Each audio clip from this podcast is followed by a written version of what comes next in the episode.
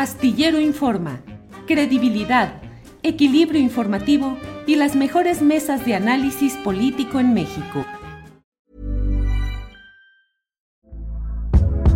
Hey there, it's Michelle Norris. I'm host of a podcast called Your Mama's Kitchen. When I travel, I'm usually looking for a way to find a taste of home when I'm not at home. And one of the things I love to do when I am at home is entertain. And Airbnb allows me to do that. When I was in California recently, I rented a house that had a great kitchen. And when we were sitting around the table, we're all thinking, we're in someone else's house. Someone could be in all of our homes as well. If you have a home, but you're not always at home, you have an Airbnb. Your home might be worth more than you think. Find out how much at airbnb.com/slash host. Hiring for your small business? If you're not looking for professionals on LinkedIn, you're looking in the wrong place. That's like looking for your car keys in a fish tank. LinkedIn helps you hire professionals you can't find anywhere else, even those who aren't actively searching for a new job but might be open to the perfect role. In a given month, over 70% of LinkedIn users don't even visit other leading job sites. So start looking in the right place. With LinkedIn, you can hire professionals like a professional. Post your free job on linkedin.com slash people today. Ya estamos en la mesa del allá. Qué gusto, qué placer, qué privilegio estar aquí conduciendo con ustedes. Eh, presento en primer lugar Ana Francis Moore diputada local de la Ciudad de México, actriz, directora, productora y reina chula. Bienvenida. Está, seguimos. ¿Y eso qué es? Perdón, según yo sí iba a ver como tiburón, pero no, mi pinza del pelo, pero según yo sí iba a ver. hola, ¿cómo estás, Marta Lidia? Hola, chicos. Hola, hola, querida, qué gusto. Horacio Franco, flautista y director de Capela Barroca de México, bienvenida. Qué gusto, Marta Olivia, tan admirada, tan admirada, caray, tan querida, y que nos conduzcas esta vez. Es un enorme honor, de veras, ¿eh? Muchas gracias. Hola, Ana Francia, hola, querido, querido Poncho, tan, tan adorados. Qué gusto. Y el público también, que está ya, estaba ya prendidísimo de que empezáramos. Poncho Gutiérrez, bienvenido, gracias, director del Deforma y sede Pitorreo, lectura y vista imprescindible para entender la realidad política nacional. Bienvenido. O para no entender tanto la realidad, más bien, porque a veces, este, cuando me dicen algunos amigos, oye, Poncho, ¿tú qué sabes de política? ¿Me puedes explicar? Y le digo, claro, con mucho gusto voy a ampliar tus dudas, amigo. Claro que sí. Es parte, es que, es que la política es tan surreal que a veces hasta la exageración parece que no es mentira. Entonces, em, así queremos mucho a nuestros políticos, porque si no fuera por ellos, ¿de qué viviríamos los comediantes? Parece chiste, pero es anécdota, ¿no? Claro, y sobre todo en el, en el caso del de forma, permítame abundar, que es como increíble, pero cierto. Y, lo lees y lo vuelves a leer y dices, sí era cierto, o sea, no es, no es broma, ¿no?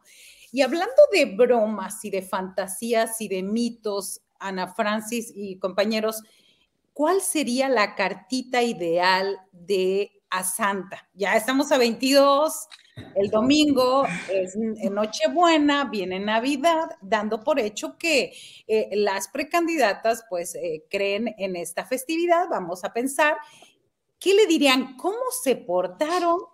¿Y qué estarían pidiendo? Porque ya saben que empieza uno diciendo todas las cualidades, hice mi tarea, hice mi chamba, hice todo. ¿Qué hice? ¿Y qué le pedirían, Ana Francis? Bueno, creo que yo le pediría a Santa para Claudia le pediría descanso, porque vaya que trabaja, trabaja y trabaja de forma intensa. Y ya a mí siempre me preocupa que la gente no descanse, no sé por qué tengo esa... Ahora sí que en, el feminismo aprendí mucho del asunto del autocuidado y etcétera, porque me tocó ver justo en la generación de las feministas eh, anterior a la mía, me tocó ver cómo se enfermaron de cansancio y cómo se súper quemaron en la chamba y etcétera. Y entonces, justo a mí me tocó a mi generación que empezara todo el movimiento del autocuidado colectivo, eh, de concebir el autocuidado como un asunto colectivo también. Entonces, siempre estoy muy pendiente de la gente que quiero, de la gente que admiro em, y que me parece que hace un trabajo muy importante de decirle, descansa, descansa. Lo mismo con Clara, por ejemplo, ¿no? Eh, eh, casi siempre me dan ganas de pasarle un electrolit, o sea, ¿no? Como de, por favor, mantente hidratada, por favor, descansa, porque además, uf, son momentos de tantísima energía, ¿no? En esos eventos que estás con la energía de tantísima gente y energías de muchas formas. La esperanza de la gente cuando, cuando se, la, se la colocan a una candidata em, es, una es una energía muy linda, tiene un lado como súper lindo, pero también es una energía de tremenda responsabilidad y eso es agotador, pues, ¿no? Entonces, yo le deseo a Claudia así descanso en su cartita. Se ha portado bien, ha hecho su tarea, va increíble. Descanso. Híjole, a Xochitl creo que le desearía, ay, ¿cómo decirlo? Mm, hace unos meses yo les decía a los compañeros, cuando ya resultó candidata, que bajaron a Beatriz, como en ese momento yo les decía, es que se la van a masticar, se la van a devorar, la van a destrozar porque es, evidente, es evidentemente un instrumento de un grupo de señoros impresentables. Ay, pues que se cuide, la neta, de todo corazón, que se cuide, para que después de todo esto, después de la tremenda y tremebunda derrota, quede algo del ser humano y pueda continuar mirándose al espejo, que se cuide. Bien, muy bien. Horacio Franco, Horacio Franco, tu cartita eh, pedida eh, para las precandidatas. Ah, para las precandidatas tiene que ser bueno. Yo sí, oh, yo, oh, también se vale. Híjole, mira, estoy viendo un meme que recibí hace varios años de una, de una señora que le decía a su, a su, a su amiga, este, pues ya, ya, este, ya redactó su, su cartita a mi hijo para que le pidas le pidan a los juguetes a ya sabes quién, obviamente pues a su papá me imagino, y dice, entonces oye el niño dice, ah, ¿a poco también es Santa Claus López Obrador? pero bueno, así fue. Yo, yo lo que pediría a ya saben quién o a quien sea, más bien a todos los políticos, no, primero que nada, es que preserven su ideología, como quiera que sea porque están ahorita todos los, los este, obviamente no estoy de acuerdo con la ideología neoliberal de derecha, obviamente siempre he sido de izquierda, ¿no? Nunca les he pedido nada realmente a los de la derecha, no, tengo, no les debo nada, ni, aunque apoyaron mucho a la cultura y a las artes, eh, tanto como lo han hecho este, en este gobierno, ¿eh? o sea, no estoy hablando, no estoy hablando eh, eh, para denostar a nadie, ¿no? Cada quien lo hizo a su manera, ¿no? Pero yo pediría más bien a las ideologías que se conserven, o más bien a los políticos y a los partidos que conserven sus ideologías, porque hoy por hoy estamos en un grave riesgo, lo estaba yo analizando ya de pronto, de perder precisamente el pueblo, ¿no? Del pueblo y quienes nos hemos dejado eh, seducir y gobernar ¿Cómo? Sin, ventajas para nosotros o, desventajas. ¿eh? El pueblo, o sea, el país, la ideología mexicana, con esta transformación que tanto ha contribuido a la um, ideologización y a la expresión del pueblo políticamente hablando, que no teníamos antes, porque no la, nunca la consideramos este, útil ni necesaria, porque si te expresabas políticamente hablando, te aniquilaban o te mandaban matar o te desaparecían o simplemente te proscribían. Hoy no. Entonces ya con esta mentalidad, lo importante es que estaba yo pensando en que al pueblo que sí apoyamos mucho, sí nos dejamos seducir, nos dejamos embelezar por ya saben quién y por todas la, las reformas que ha hecho en bien de México, por toda la obra pública, por todos los logros, y también por, por bueno, cuando te casas con, un, con una persona, te casas con el paquete completo de la persona, o sea, tiene muchas ventajas una persona de la que te enamoras y que te, con la que vas a compartir tu vida, pero también tiene desventajas, y con esas desventajas tienes que aprender a vivir si vas a tener una relación sana con esa persona y conocerlas. Ya conocemos las desventajas o lo que no ha funcionado tan bien el gobierno de la 4T, ¿no? Que son, son bastantes cosas, lo sabes tú también, como todos nosotros, Marta Olivia, bueno, la cuestión de las, ya la cuestión de la implementación de el cambio radical de la corrupción a la honestidad, que no se puede hacer en seis años tan fácil ni tan radicalmente, a menos que emplees mano dura como a la Singapur, pero no es el caso de Andrés Manuel. En fin, han sido muchas cosas, la fiscalía, las fiscalías, la cuestión de cómo están funcionando las fiscalías con los desaparecidos, bla, bla, bla, bla, bla. Sabemos que eso no está funcionando al 100% bien, pero nos casamos con un paquete completo, con una ideología con un ideal de cambiar a un país más hacia la izquierda. Bueno, mi carta a Santa Claus nada más es eso, que no, que el partido político Morena no se deje permear por gente que no merece o que no tiene en su haber esa, esa, esa ideología, pese a que aunque diga el presidente, sí, la gente cambia, la gente puede cambiar, lo dice de, Manuel Bartlett, ok, lo dice de otras personas, pero yo creo que en su esencia, en su, en su pragmatismo, eh, eso puede ayudar a perder mucho a Morena en la siguiente, en, la, en el siguiente, no en, las, no en las elecciones, que ahora tienen ganas, pero sí en el sexenio. Ojalá que se conserve una ideología y que se deje realmente claro y que Claudio Sheinbaum deje muy bien claro lo que quiere de un país de izquierda.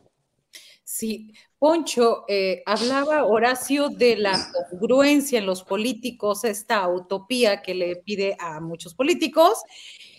Eh, ¿Cartita o congruencia? ¿O qué pedirías tú en la cartita para los políticos o para ti? Mira, si yo fuera derechairo, te voy a decir qué le pediría a Santa Claus. Le pediría unas arepas para sentir que estoy en Venezuela y que, y que tuve la razón en mis pronósticos, ¿no? Se les dijo, Chairos, ya somos Venezuela, miren, se les dijo, se les dijo, ¿no?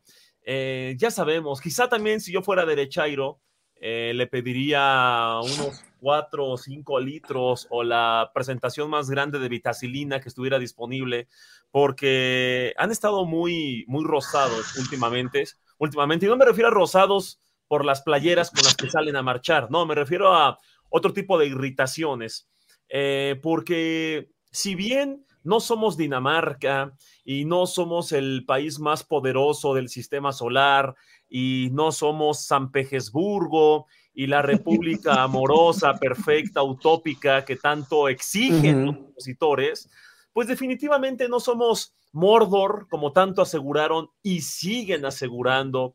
No somos, y, perdón que lo use porque nuestros hermanos en Venezuela no tienen la culpa de que la derecha iriza tenga una visión muy cerrada.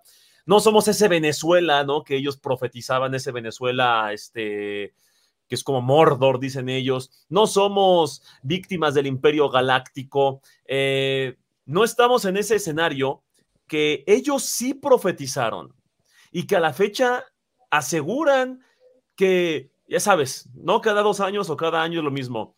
Esta puede ser la última elección que votes. Si Morena gana, será la última vez que podrás ir a las casillas. Ya año con año y cada elección es lo mismo. Y ahora sí, de verdad, no, no, ahora sí, Ahora sí, si Morena gana de veras, Chairos, de veras que vamos a hacer Venezuela del Norte. O sea, ni saben, ni saben. Eh, por eso yo les pediría amlodipino también, ¿no? Este medicamento para, los nervios. No, no, es para los nervios, es para un tema cardíaco, tengo entendido. Eh, también para que se me relajen mi, mi derecha iriza. ¿Qué más les pediría? Pues una de estas este, pelotas como para el estrés, ¿no?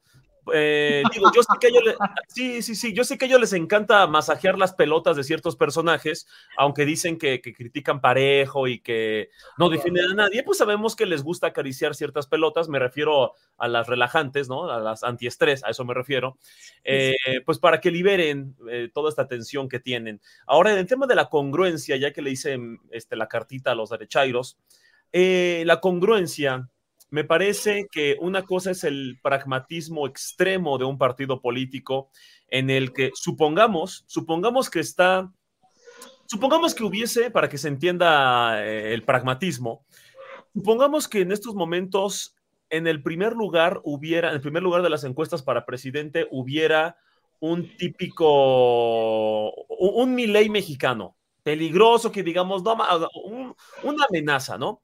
Y que en el segundo, y que el segundo lugar estuviera un poquito más abajo y que dijera, me tengo que aliar hasta con los peores de mis opositores con tal de que juntos quitemos a este enemigo en común. ¿no? Ese es un pragmatismo, que es como un con tal de conseguir un, bien mucho más grande, eh, tengo que sacrificar algo de lo mío, eh, me tengo que ver mal ante otras personas. Ese es un pragmatismo, es como si llegara una invasión extraterrestre, todas las naciones, aún siendo, aún siendo enemigas, ¿no? Diplomáticamente hablando, pues se tendrían que aliar porque o dejamos las diferencias un rato para defendernos de los aliens o los aliens eliminan a todo el mundo, ¿no? Entonces, ese es el pragmatismo. Ahora, ¿qué tan pragmático se puede permitir ser morena? Aunque muchos me odien y en los comentarios me empiezan a decir que ya me está pagando morena y que lopitos y no sé qué más, estos derechanguitos graciosos. Eh, la verdad es que en las encuestas, científicamente hablando y matemáticamente hablando, la ventaja la tiene Claudia. Y lo más seguro es que Morena gane el 2024, aunque les arda. Ahorita no tengo vitacilina aquí, pero voy a comprar para todos los comentarios que me están dejando eso. Este, yo los quiero mucho. Eh, Morena tiene la necesidad de andar quedando como el amigo de todos con estos priistas. Eh, yo creo que no por el tema de la victoria. No necesitan aliarse con estas personas para ganar, pero quizás sí para debilitar al PAN. Quizás sí para ganar curules, quizás sí para que pasen leyes en el futuro. ¿Valdrá la pena hacer eso? ¿Valdrá la pena recibir las críticas de morenistas, izquierdistas, obradoristas y chairos en general que están criticando estas alianzas con impresentables? Es un diagnóstico que el mismo Morena debería hacerse. Y justo, justo, eh, yo iba a ir por otro punto, pero creo que nos regresamos. Eh, Ana Francis Moore, ¿qué percibiste tú en este cuadro de distinguidos militantes priistas, 18, 18 que están ahí? Porque hablábamos de congruencia, hablábamos de ideología, hablábamos de eh, entrar a Morena ya los purifica. Bueno, es importante ver que no entraron a Morena, que es, lo que pasa es que se salieron del PRI. Entonces, eso me divierte muchísimo. Claro, que se salgan del PRI me parece que es Em, que es muy útil por muchas razones, pues. Eh, es muy útil porque además ponen muchos problemas a la alianza. Es decir, seguro que hay muchísimos panistas que están pensando, híjole, si nos convenía esta alianza, no tiene demasiados negativos el PRI, la cúpula del PRI, o sea, Alito Moreno es el impresentable de los más impresentables. Y te voy a decir algo, hay muchos priistas que yo respeto.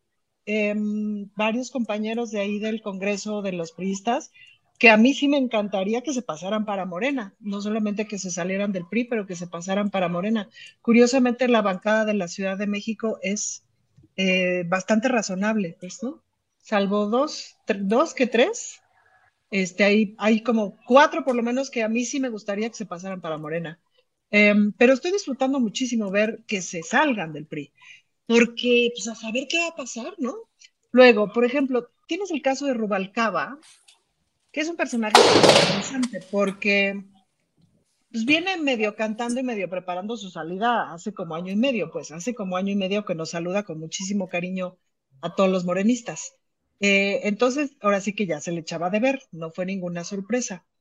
Y luego pasas por Coajimalpa y ves un montón de letreros de otras personas, o sea, de pósters de otras personas, y todos familia dragón, familia dragón, familia dragón, ¿no? Y esta cosa como feudal de estar diciendo, este territorio es de la familia Dragón.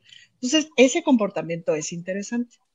Y luego el señor Dragón ha dicho, no, yo traigo varios diputados, no, yo traigo, yo traigo 20 mil, yo traigo 40 mil, yo traigo estos 80 mil, yo traigo, ¿no? ¿Será? Pues a saber, en la ratificación de la fiscal no ha traído a ninguno, pues, ¿no? Eh, entonces también luego es mucho, mucho bla, bla, bla, bla, bla, bla, bla, mucho ruido y pocas nueces. A mí me parece muy bien como esta declaración de Claudia de, a ver, allá se están desfondando, qué bueno que se salgan, ¿no? El presidente me parece que se la está pasando bomba y al decir estas declaraciones el presidente de, bueno, pues, pues este, qué bueno que se arrepientan y etcétera, pues les está haciendo así, pues, o sea, les, no, les está dando a tole con el dedo, está jugando y se la está pasando bomba. A todo México nos conviene que el PRI se haga añicos, la verdad. Em, entonces, por lo pronto me parece que es un juego muy divertido. habrá que ver, ¿no? Habrá que ver quiénes, este, quienes dicen yo quiero entrar a Morena, no sé qué, no sé qué, y me parece que ahí sí hay que ver personaje por personaje y ver qué trae y qué representa, pues, ¿no? Em, el apoyo, el decir yo apoyo a Claudia, pues también es bastante, o sea, gracias, ¿no?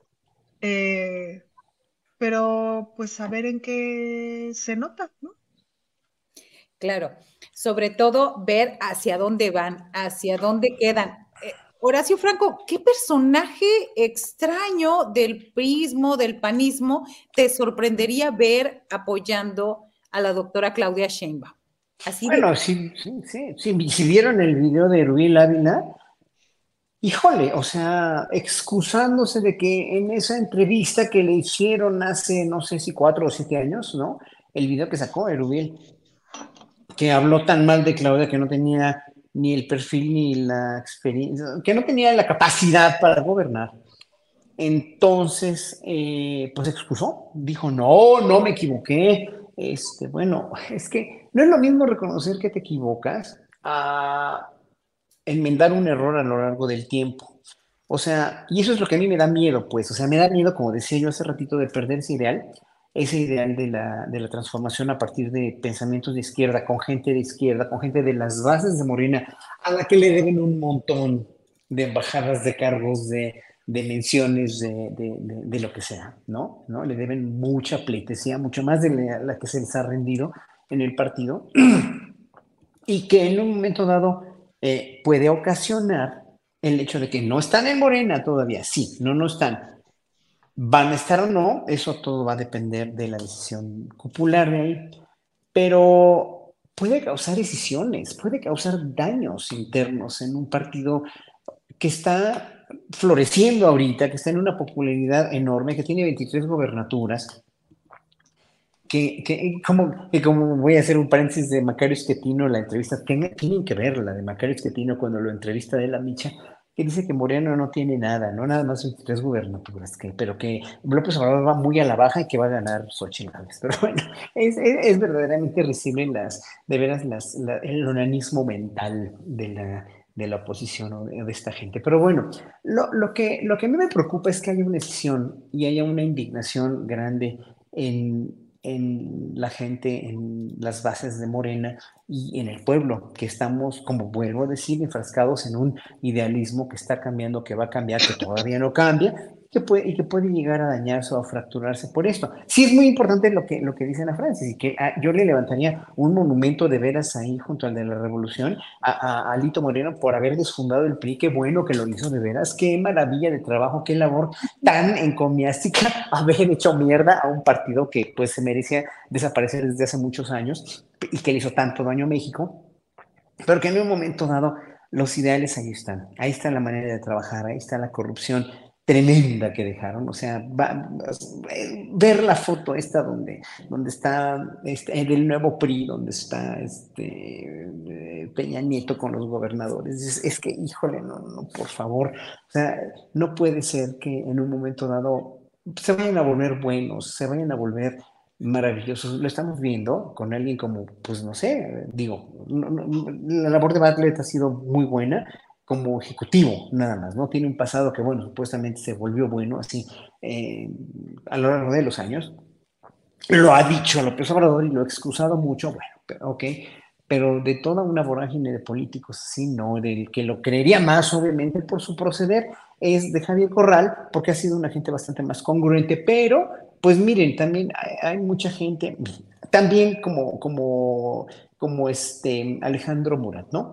Eh, si uno los conoce y uno ve la obra que hicieron y lo que sea, ¿no? Tiene uno a, tiende uno a decir, bueno, ok, sí, o sea, yo, yo sé lo congruente que es en el caso de Corral, pues Corral como, como, como persona, eh, pero, pero hay tanta gente que dice tantas cosas de ellos que lo que yo haría, si quiero de veras que el pueblo me, me acepte, que el pueblo me, me, me abra los brazos, a un movimiento de izquierda y el partido me abre los brazos, es hacer una culpa, nada más. Y si esa culpa no existe, pues así van a decir, no, pues yo me, yo me porté muy mal o probablemente me porté muy mal, cosa que no me han probado y no me pueden probar y no me probarán nunca, ¿no? Si no hago yo el mea culpa. Y yo creo que con un mea culpa, por lo menos decir, pero no lo van a hacer, porque el, mea culpa es como, como, como si cualquiera de los expresidentes dijera, híjole, es que si yo llevé a la de un país y es reconocerte que tu mandato no sirvió más que para arruinar un país que hubiera podido estar muchísimo mejor desde que lo gobernaste, ¿no? Entonces es decir que mi propia vida no ha servido para nada.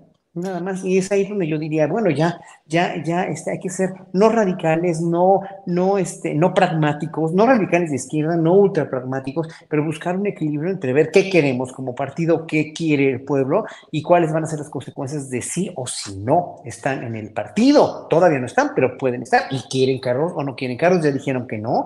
Bueno, entonces el apoyo moral muy bienvenido, como dice Francis, Ana Francis, dice Ana Francis, que se salgan de aquí ya es muchísimo logro bueno, pues salgan del PAN también y de Movimiento Ciudadano si no les convence, ¿no? Porque obviamente no hay un proyecto más convincente que este ahorita. Claro. Eh, Poncho, en Sonora, Malio Fabio Beltrones quiere revivir, eh, no sabemos si por el PRI o el casi desaparecido el PRI, que solo tiene una gubernatura en el país, pero, este, y, y bueno, eso me recuerda a alguien de Sonora, Lili Telles. ¿Cómo evitar en Morena el ilitellazo. ¿Cómo pondrías en tres requisitos básicos o mínimos para evitar que en Morena vuelva a suceder? Eh, tu micro.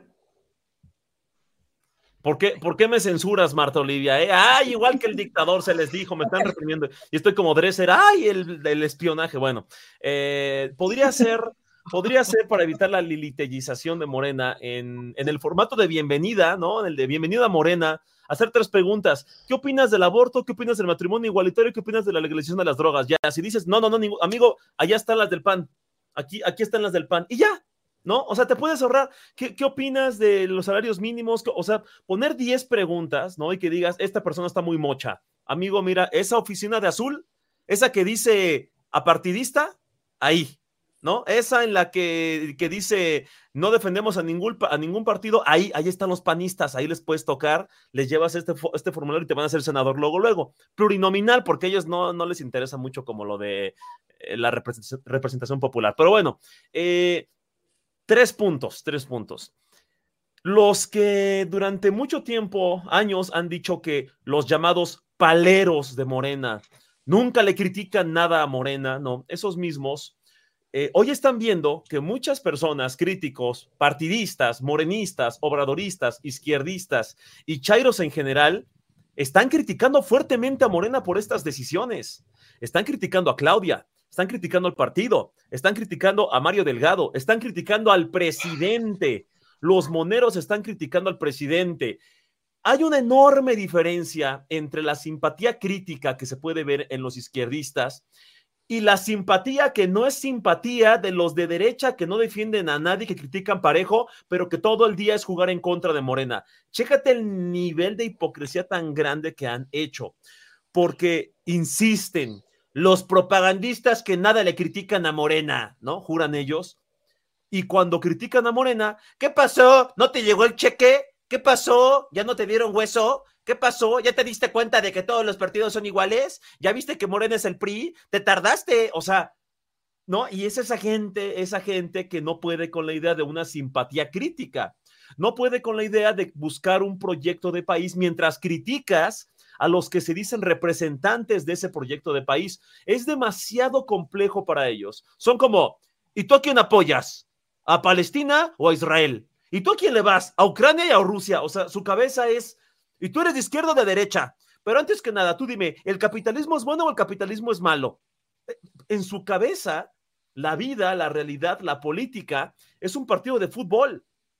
Tienen cabeza de interruptor. Entonces, si tú crees que este gobierno ha hecho cosas buenas y malas, en ese momento ya eres de Morena. Porque para ser como, según ellos, un analista imparcial, tienes que decir que todo lo que hace Morena está mal, ¿no? Ese es su jueguito, esa es su narrativa. Entonces, se me hace bien raro que hoy vean que esos mismos que aseguraban que nunca criticaban a Morena estén criticando a Morena, en vez de decir, ah, me equivoqué, ya me di cuenta de que se puede ser un simpatizante y crítico. No, no, no, salen como, ya te quitaron el hueso, no te llegó el cheque. Ya sabes, nunca pierden, ¿no? Ahora sí fue un error el tema de, de Lili Telles, eh, pero por lo menos Lili se quitó la máscara y ahorita estaba diciendo que la derecha moderna y que bla, bla, bla. Bueno, por lo menos. Ahora, hay un personaje ahí, no me cae mal, de hecho me cae, eh, voy bien, ¿no? Pero sí representa algo peligroso en el exceso de pragmatismo de Morena. Sergio Mayer. ¿Qué pasó con Sergio Mayer? Eh, entra por Morena, dice defender algo y a los pocos meses dice que en Morena no hay nada bueno, que no hay ningún logro del presidente, se va a marchar con a los del INE y dice que el dictador y que el socialismo y que el comunismo, este estereotipo de la tía panista, ¿no? O del tío panista o del apartidista que critica parejo, que se pone su playera de rosa y se va los domingos a exigirle, a, protestar porque el dictador no lo deja protestar, ¿no? Y que usa sus espacios de opinión para decir que López no lo deja opinar. Esta, este estereotipo de persona rarita que odia a AMLO era algo que describía perfectamente a Sergio Mayer y ahora regresa y dice que está comprometido con el proyecto y que siempre ha sido eh, aliado de Morena y que viva a la izquierda, no sé cuántas cosas más. Y, y, prácticamente insultó al presidente. Yo creo que se puede ser morenista y discrepar con el partido. Es más, no solo lo creo, así debe ser. Se puede ser izquierdista y criticar a este gobierno y así debe ser. Pero luego se me hace bien raro que haya gente que una cosa es, estoy decepcionado, eh, eh, no era lo que esperaba, yo, yo esperaba más del presidente. In the market for investment-worthy bags, watches, and fine jewelry, Rebag is the answer. Rebag is a luxury resale platform where each piece is carefully inspected by experts to ensure quality and authenticity. Use Rebag to buy and sell finds from the world's top brands, including Louis Vuitton, Chanel, and Cartier. Head to Rebag.com and get up to 15% off your first purchase as a member with code REBAGNEW. Shop today at Rebag.com. That's R E B A G.com. And use promo code REBAGNEW for up to 15% off your first purchase as a member. Hey there, it's Michelle Norris. I'm host of a podcast called Your Mama's Kitchen. When I travel, I'm usually looking for a way to find a taste of home when I'm not at home. And one of the things I love to do when I am at home is entertain. And Airbnb allows me to do that. When I was in California recently, I rented a house that had a great kitchen. And when we were sitting around the table, we we're all thinking, we're in someone else's house. Someone could be in all of our homes as well. If you have a home, but you're not always at home, you have an Airbnb. Your home might be worth more than you think. Find out how much at airbnb.com/slash host. Ok, es muy válido, claro que es muy válido. Pero lo que sí es absurdo y te hace quedar mal es cuando dices: eh, Mi color favorito es el rojo. Y a los tres días, no, mi color favorito es azul. No, mi color favorito siempre ha sido el morado.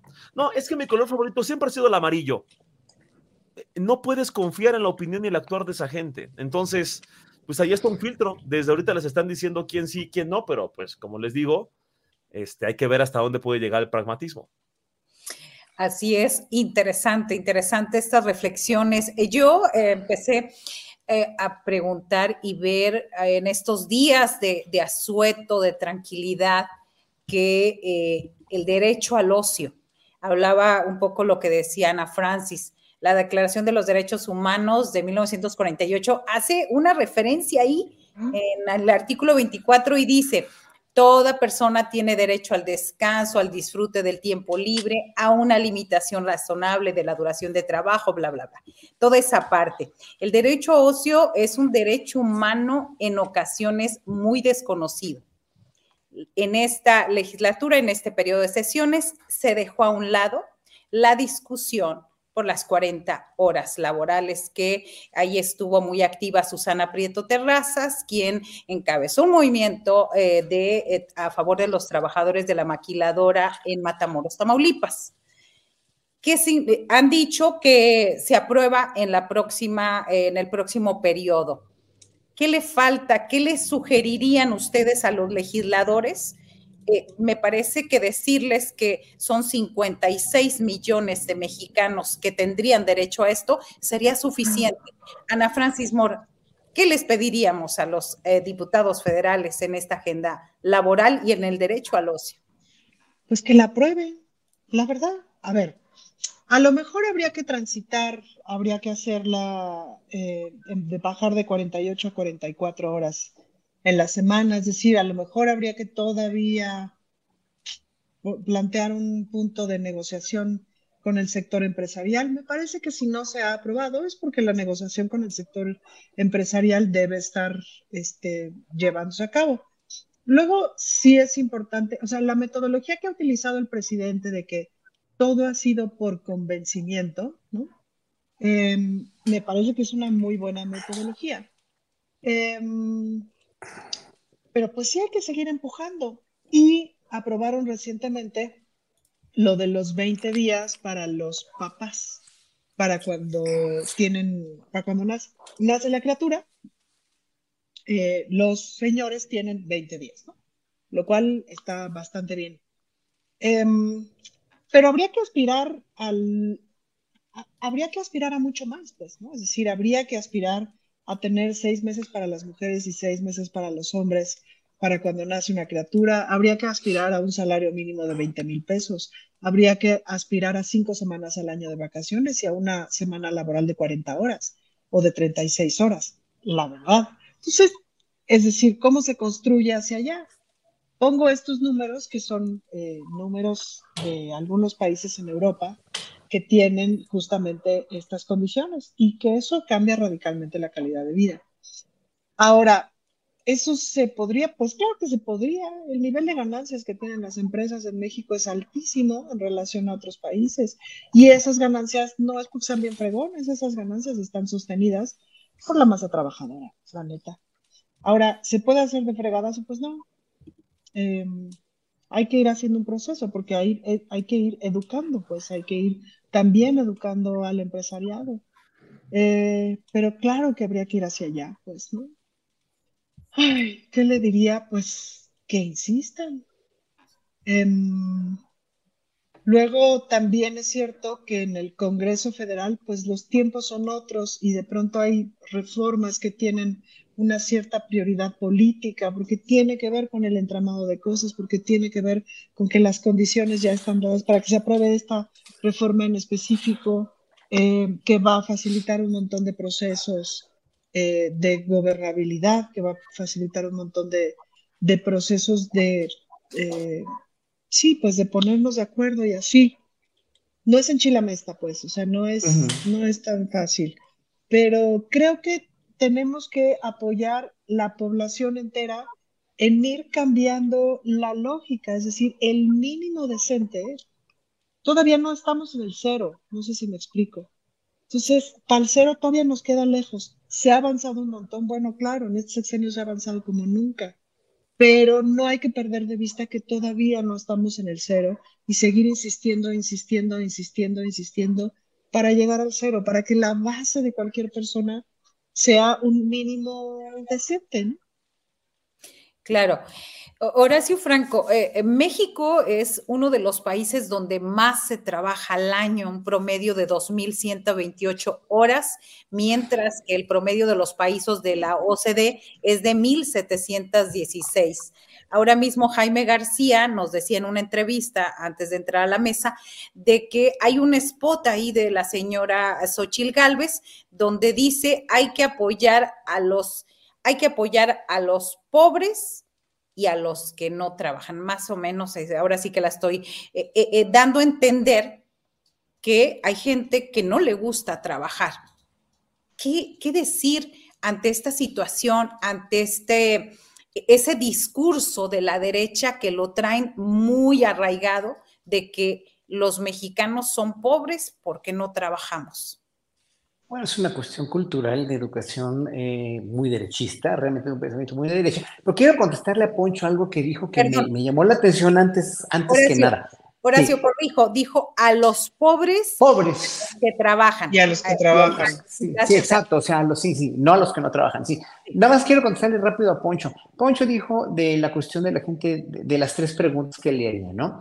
Para que entraran a Morena, para que entraran a un partido de izquierda. Y mira, yo, yo, yo, yo, por ejemplo, no soy tan, tan, en ese sentido, tan, es una solución simple, sí, muy, muy verdadera, sí, pero, por ejemplo, Olga Sánchez Cordero, Olga Sánchez Cordero que eh, apoyaba la, la legislación de las drogas, por ejemplo, de la marihuana en un momento dado y que fue tan, tan, tan comentado eso, pues propugnó porque le dieron un premio en el, Senado a Alberto Peláez. O sea, dices, pero ¿de dónde? O sea, ¿de dónde? Hay tan- ha habido tantos periodistas en todo el país que han hecho un país, un- como tú, por ejemplo, Marta Olivia, o sea, un reconocimiento en el Senado Alberto Peláez. Dices, no, hombre, ¿qué le pasó a esta ministra, por favor? O a los mismos de la Suprema Corte, que apoyan en un momento dado la, legalización del aborto, ¿no? Y al otro lado hacen todas las chicanadas que hacen con, toda la- con todo lo que está pasando. O sea, bueno, Lainez Potisek es un ejemplo vivido. Y también la misma Yasmín Esquivel que pone ahí López Obrador, ¿no? O sea, no, yo creo que, yo creo que eh, es- yo creo que eso de- puede ser de derecho, puede ser de izquierda, puede ser de centro, pero, pero no se le puede pedir a una gente que sea, que tenga el paquete completo de todo lo que tú quieres, todo el progresismo que queremos la, izquierda, desgraciadamente. Y eso lo pongo en tela de juicio. Luego, este, ya para, para seguir con lo que nos preguntabas, mira, la derecha siempre ha control, ha querido, y precisamente de mi, de mi definición personal de la derecha, que lo único que quiere es controlar, o sea, manipular, ¿no? Y, someter a la gente que ellos piensan que son inferiores a ellos, ¿no? Entonces, estas ace- acepciones que, que, me estás preguntando de la gente que no trabaja, ¿no? Eh, eh, de, la gente, de la gente pobre de la gente que no trabaja, es para ellos, en realidad, son para ellos una, no una necesidad de gente a la que apoyar para que el país progrese y se balancee un poco más la diferencia entre ricos y pobres y sea un país un poco más progresista, un poco más de, eh, en el orden del progreso, pues.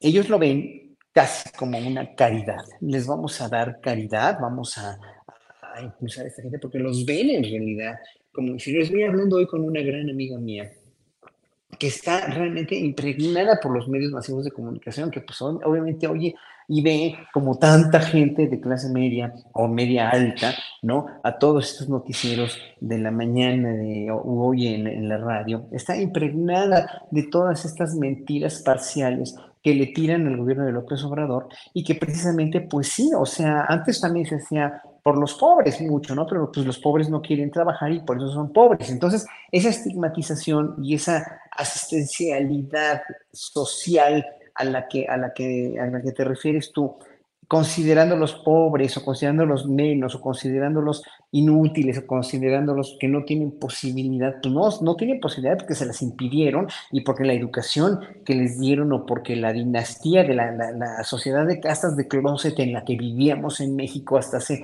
cinco años ha sido ya un poco, un poco abolida, pero sigue siendo igual, es lo mismo que pasaba en Sudáfrica. Entonces, cuando en Sudáfrica en 1992 hay la abolición del apartheid, lo que, lo que pasa en Sudáfrica fue que tenía la preferencia de tener un puesto importante en una empresa o en un gobierno o en cualquier institución. Una, primero, la preferencia se le iba a dar a la mujer negra por, por, por ley, luego al hombre negro, luego a, luego a la mujer de color, porque ellos tienen, te- tenían varias este, este, separaciones raciales, eran negro, lo- lo- los negros, los colored, que son la gente como yo, ¿no? Eh, Mestizos entre blanco y negro, y los blancos. Bueno, entonces primero una mujer negra, luego un hombre negro, luego un color, una color mujer, luego un color hombre y luego los blancos. El último que tenía la, preferencia para, para darle un puesto a alguien en el gobierno importante era un hombre blanco. Bueno, entonces eso fue un plan con Maya, porque no había mujeres a las cuales hubieran dejado estudiar en, universidades que tuvieran una preparación y un currículum necesario para ocupar un puesto importante, no había mujeres negras. Aquí se lo tenían que dar, pues siguieron dándoselo a, hombres, o a hombres y sobre todo a hombres blancos, pues, ¿no? Es lo que está, lo, lo que puede pasar aquí, o lo que pudo haber pasado aquí. Qué bueno que en este sexenio se ha democratizado más, hay más universidades, hay más acceso a la educación, pero todavía nos falta mucho para eso. Entonces, el hecho de, de, de tener hoy por hoy, en estas palabras de Xochitl Gálvez, una asistencialidad Así hay que ayudar a los que no trabajan en los pobres. Sí, obviamente se está colgando de un, este, de un mote de López Obrador, pero en la derecha, en, la conceptualización de la derecha hacia los pobres, es que son inferiores, hay que ayudarlos, hay que, sí, sí, o sea, obviamente, pero no son inferiores, o sea, hay que valorar la cuestión de darles una mejor educación, de, que tengan acceso a toda la riqueza eh, cultural y educativa que tiene México, y, y pues obviamente a largo plazo vas a tener una sociedad mucho más equitativa y mucho menos como la de Sudáfrica con una apartheid, que aquí sí se hizo ese apartheid, se hizo patente durante muchos años, pero totalmente en el closet, o como en la India también. Claro. Eh, ya este, casi vamos a, vamos a empezar a cerrar. Poncho Gutiérrez, ¿cuál sería el spot que te... Agregar una cosa, nada más sobre este tema rápido, que me parece que a lo que aspiraríamos es a que una persona que venda gelatinas pueda vivir dignamente de vender gelatinas, no que cambie de profesión para vivir dignamente. Es decir, tendríamos que tener un país que se asegure que si alguien está vendiendo gelatinas, puede acceder a la salud pública, puede acceder a vivienda, puede acceder este, a educación, etcétera, y puede vivir en un lugar decente, sin dejar de vender gelatinas. Ese es el cambio de visión, pues, ¿no? Como de solamente los mejores van a vivir bien, no, güey. Tienen que vivir bien todo mundo. Todo. sí, de ese piso cero bueno, habrá quien destaque y que tenga más acceso a cosas, etc. O sea, está bien, nadie está en contra de eso, pero quien vende gelatinas tendría que poder vivir toda su vida y tener hasta una jubilación vendiendo gelatinas y ya. Y sobre todo que, eh, o sea, eh, levantarse a, hacer las gelatinas, ir a ponerse en un puesto, pagar la cuota, hacer todo esto, es una chamba de la noche. Digamos que no es, no es en Chilamesta, pues, ¿no? Exactamente. yo, mi mamá me llevaba de chiquita al hospital de la ceguera aquí en Coyoacán porque me operaron muy chiquitita de los ojos. Y justo había una señora que vendía gelatinas afuera. Y a mí me encantaba porque pues ves que son de colorcitos y etcétera, ¿no? Y en sus cajitas y etcétera. Y siempre me gustaba que me comprara una gelatina. No me, no me parece que esa persona no debería de existir. Me parece que esa persona tendría que tener unas condiciones de trabajo muchísimo más dignas y unas condiciones de vida muchísimo más dignas. Pero Claro. tendría que no existir. Claro, que todos tengamos las mismas, las mismos, el, piso parejo y unas mínimas condiciones de bienestar social que eh, provea el Estado, sobre todo un Estado fuerte para, para todos. Poncho Gutiérrez, en este ya empezamos un poquito con el cierre. Eh, eh, te va a tocar si quieres abundar al respecto o si quieres empezar a hacer el cierre de esto. Que, eh, bueno, yo tenía dudas, quería preguntarte, ¿qué spot de Xochitl Galvez diciendo que te sorprendería? O sea, como que ahorita dijera en diciembre, a ver, yo quiero ganar esto, yo quiero decir esto, porque es, es subrayo es, es muy desafortunada ciertas líneas que eh, decía Jaime García, ni siquiera se dan cuenta, e, es decir, les sale en automático. Otra vez tu micro por ahí. Me autocensuré, me autocontrolo yo. Eh, yo no manejo los controles. ahora, sí fui yo. Mira, van tantas frases desafortunadas que, que se que Xochitl, el equipo de Xochitl lo hace tan mal que no me sorprendería que un mensaje navideño del equipo de Xochitl fuera eh, es Navidad, que comenzara el spot. Eh, no sé, ir con la voz de ella o con. no, voz de locutor. Voz de locutor, que dijera. Eh, a pesar de la polarización que han creado ellos, a pesar del resentimiento de algunos, a pesar de la división que han hecho de México los resentidos desde el gobierno, en Acción Nacional queremos mandarte un mensaje navideño muy amoroso recuerden, mexicanos, no importa si eres moreno o normal, todos somos iguales. Vota por Acción Nacional. Algo así, algo así diría este mensaje de reconciliación. Es que luego son muy imprudentes, no se dan cuenta, mis amigos de Acción Nacional. Y hay un spot que, está mucho sonando en radio que empieza. Esta es la historia de una niña que vendía gelatinas. De verdad que hasta parece que es un spot de Morena burlándose de la narrativa de Xochitl, ¿no? Para hacerse la, la, cercana a la gente, pero no, es un spot de Xochitl. Entonces no se ayuda, no se ayuda mucho, la verdad. Y hay un discurso muy tramposito, ¿eh? Yo le digo a, mis chairos que no se dejen.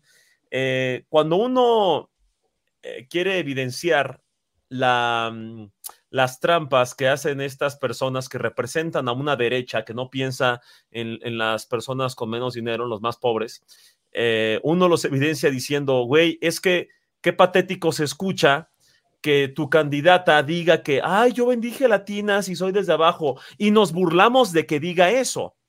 ¿no? Nos burlamos de que se haga la que viene desde abajo y que las gelatinas. Ah, ¿ya escucharon? Poncho se burla de la gente que vende gelatinas.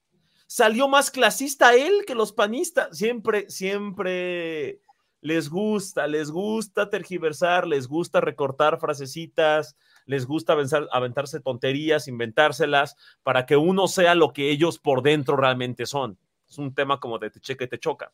En alguna ocasión tuve un debate sobre racismo y la persona con la que debatía, él y yo somos prácticamente del mismo tono de piel, y él decía, Poncho, en México no hay racismo, son puros resentidos. Yo ya estaba enojado desde entonces, me estaba, dice y dice eso, y me dice, tú y yo somos morenos y no nos hacemos las víctimas. Y yo, a ver, tú y yo no entramos en, los tonos que según el INEGI eh, representan a la gente que se ha sentido discriminada por su tono de piel.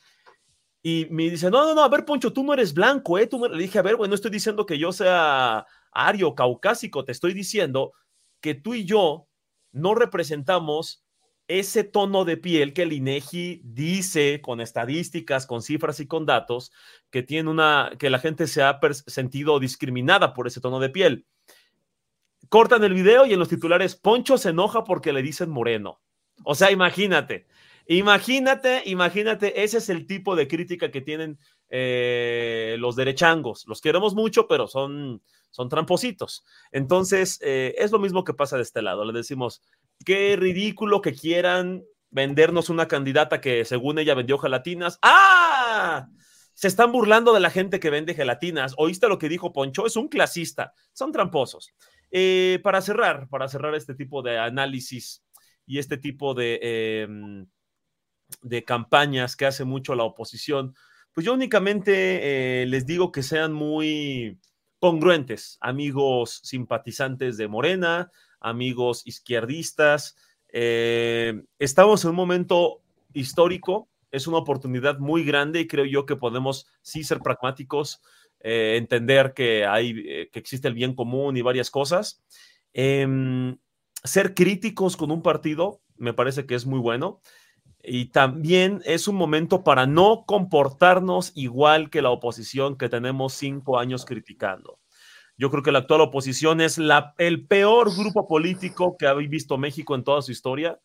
Es fanatizado, cerrado, mentiroso, tramposo, hipócrita, soberbio, eh, tergiversador, corrupto, comprado, de verdad, irresponsable, mitómano, de verdad, es la peor oposición que ha tenido México en toda su historia.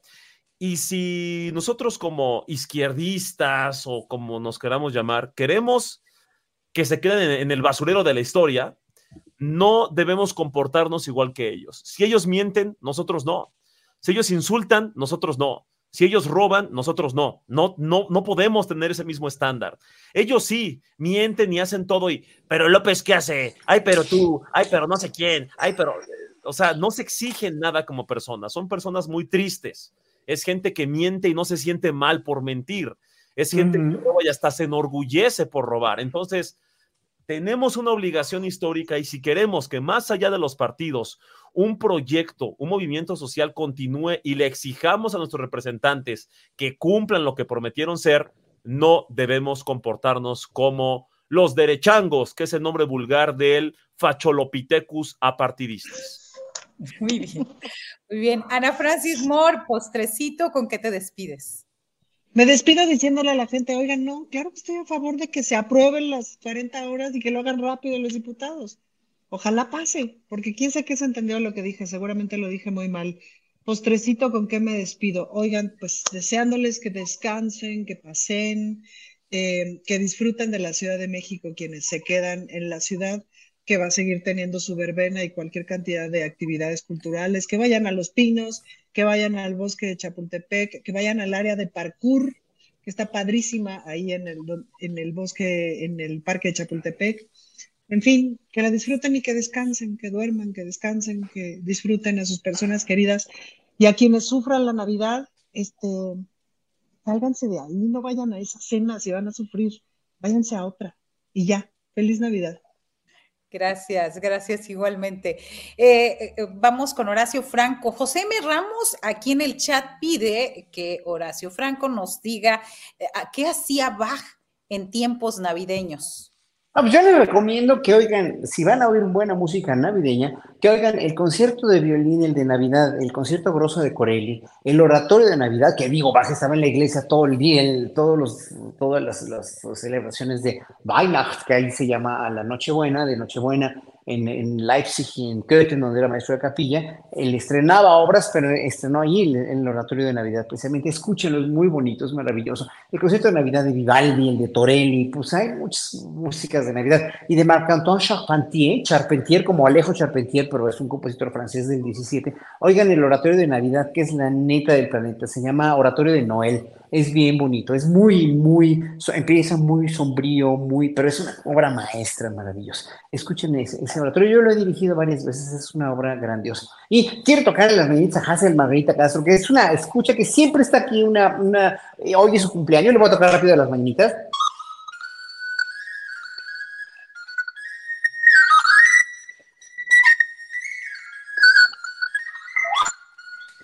Ya, ya, ya acabé de tocar las mañanitas, no quiero, no quiero llevarle más tiempo, pero es una preciosa que siempre está apoyando a Julio, siempre está oyendo en los programas de Julio y otros programas también, eh, la he visto por ahí y le mando mil besos y mil abrazos. Y este, pues yo me espero nada más con, con desearle lo mejor para, este, para estos días, los que celebran, y, y, y sobre todo, pues que no se vean este, rehenes ni víctimas del hiperconsumismo voraz de comprar cosas nomás al güey y gastarte tu dinero, que, que mejor gástatelo en comida de más calidad, menos comida, pero más calidad, en, irte a, un viajecito a comerte unos tlacoyos allá a la marquesa, si vives aquí, que son tan ricos y tan nutritivos, una sopita de hongos maravillosa, eso es lo que vale la pena y de estar con tu familia si, así lo quieres, y si no, pues también. Y, la última le contesto a una, una chica fan, Jul, que me escribió aquí que, que, que, que, que no lo haga yo reír qué logros ha tenido en este sexenio de la cultura, para la cultura. Bueno, nada más, es que no lo, no lo, siempre digo lo mismo y siempre estoy diciendo que el presidente no lo cacarea en las mañaneras. Los semilleros culturales, hombre, que son un orgullo y una gloria nacional, pero nadie... Los pinos. Chapultepec, Los Pinos, lo del tren Maya, todo en los descubrimientos arqueológicos, sí, pero sobre todo en la cuestión de cultura, lo que a nosotros nos tocó los sexenios pasados a, a las bellas artes, Ahora les, están dando a estos niños maravillosos de comunidades de todo el país que se tiene que dar a conocer. Por favor, le pido y le imploro y le ruego de rodillas al presidente, denlo a conocer porque no lo conoce. Oye, Horacio, pero además es hablar importante decir también, compañeros, el Fonca no, va, el compañero, no bajó su dinero. Ana no, para nada, para nada. Totalmente de acuerdo. Cerramos, Perdón, Marta Olivia, ya nos pasamos. Cerramos. Cerramos para, no, seguimos nosotros, cerremos, cerremos para el canal 22, nos despedimos del público del canal 22, pero seguimos en la transmisión de Feliz Navidad y feliz año, canal 22. ¡Felicidades! Mira, mira, ahí van los globos, ahí van los globos. Se supone que tienen que salir. ¡Ah! Ahí está ¡Eso! Y ahora sí, perdón, perdón Ana Francis, perdón Horacio Franco. No, iba a decir nada más de eso no, tiene la razón. Desapareció nomás, no. y además aumentó su presupuesto. Un dato, por ejemplo, que yo acabo de saber del FONCA muy interesante. Nadie de Durango nunca había recibido una beca del FONCA. Estos sexenios se dispersaron las becas de manera distinta, es decir, se descentralizó un montón, pero nadie nunca en Durango había tenido una beca del FONCA bueno, pero, pero, hay, pero está, a ver, yo como maestro del conservatorio nunca dejé de recibir mi sueldo, mi aguinaldo y todo, y ninguno de Sinfónica Nacional, de Ballet Nacional, de ballet, de la Compañía Nacional de Ópera, de Danza, etcétera, nadie, ni los de las instituciones universitarias dejaron de recibir un, un peso de su salario. Lo que pasa es que en los sexenios pasados antes hacía un dispendio enorme a veces indiscriminado y a veces grosero para artistas que venían de fuera de México, que les pagaban 10, 15, 20 veces más que a los artistas mexicanos, y era un insulto. Yo les, les presenté a, a, la Secretaría de Cultura y a la directora de Bellas Artes al principio del sexenio toda una lista de cuánto les pagaban a los extranjeros en Sinfónica Nacional y era una trans, o sea, a un solista mexicano le pagaban 30 mil pesos por las dos funciones en Bellas Artes y a un solista X le pagaba, que, que traían del extranjero le pagaban 250 mil, 300 mil pesos. No es justo. Ese dispendio ya no está. Lo que pasa es que también mucho dinero se ha ido a lo de los semilleros. A ver, han oído ustedes hablar de Esther Hernández. Esther Hernández es la directora, la subdirectora, directora, perdón, de vinculación cultural de la Secretaría de Cultura, un genio en la gestión. Nada más se le ha mencionado una vez en la mañanera en cinco años. Nada más a los semilleros dos veces López Obrador los ha mencionado. ¿Por qué no lo cacarean más esos niños cuando uno los oye, cuando uno los ve actuando? Cantando, tocando instrumentos. Es una cosa verdaderamente entrañable. Yo eso lo hubiera querido para México desde hace 40 años. Muy bien. Ahora sí, postrecito final, Poncho Gutiérrez. Bien, postrecito final. Em, consejos para que no se me endeuden. A ver, amigos míos, ahorita con el aguinaldo y la gente que anda recibiendo mucho dinero, como Horacio, que cobra millones y millones y millones por dar maromas para decir que el gobierno hace cosas bien, porque ya sabemos que todo lo que hace Morena está mal, y los que nos dicen que hay algo bien, de seguro cobran millones porque bla, bla, bla, ¿no? Eh, toda esa gente, todos los... Eh, esto es real para todos los, mexicanos. Eh, hasta que yo perdí a mi abuelita hace dos años, me di cuenta, yo me estresaba mucho por el tema de la Navidad, porque año con año es como esta reunión familiar y los regalos y que tiene que salir perfecto eh, la comida y los regalos y la decoración y todo esto. Y, y hasta que fallece mi abuela hace dos años fue cuando dije, chale, o sea, siempre tuvimos el regalo perfecto, que era estar todos juntos, ¿no? Eso era lo más valioso, así estuviéramos cenando eh, frijoles o pavo cuando se podía entonces, después de eso ya me he puesto a reflexionar, digo que no sé si demasiado tarde, pero sí reunirme con mi familia, escucharlos, platicar, bromear, todo es lo principal. Lo secundario es si son regalos caros, si son regalos baratos, si es el pavo súper elegante o si es este, un pollo frito de, de, los pollos de la esquina, o si son frijoles, o si es refresco, o si es bla, bla, bla. Eh, lo importante no es, a ver, no estoy diciendo que, que, ya sé que les encanta luego algunos aquí en los comentarios de, ¿estás diciendo que es mejor ser pobre que ser rico? ¿Estás diciendo que todos deberíamos ser pobres? No, estoy diciendo que lo material no es lo más importante, que el dinero no es lo más importante. Creo que es fácil de entender. Eh, entonces, lo más importante es estar con la familia, valorar esos tiempos, eh, estamos juntos, la pandemia nos hizo reflexionar que hasta estar juntos es un regalo, salir es un regalo, eh, abrazar a las personas es un regalo. Entonces, valoremos ese regalo navideño que cuesta cero pesos, que es abrazar a alguien, que es estar con la familia. Lo demás que sea un extra. Si les alcanza, qué padre. Si no les alcanza, no se angustien, lo importante eh, no se puede pagar con una tarjeta de crédito. Y este comercial es auspiciado por Mastercard. Ah, no es cierto, no, no, pero, pero este sí es un mensaje muy cierto. Gracias, pues gracias a todos, Ana Francis Moore, un gustazo, Horacio Frank, un privilegio, Poncho Gutiérrez, mi admiración para los, para ti, para los tres. Gracias, y feliz Nochebuena para quien lo celebre y feliz Navidad para quien también lo celebre y para quienes no también felicidades. Gracias. Muchas felicidades. Gracias. Ahí le da otra vez los globos. Tienen que salir, no salen. Los globos, globos, globos. Ahí están. Eh. Para que te enteres del próximo noticiero, suscríbete y dale follow en Apple, Spotify, Amazon Music, Google o donde sea que escuches podcast. Te invitamos a visitar nuestra página julioastillero.com.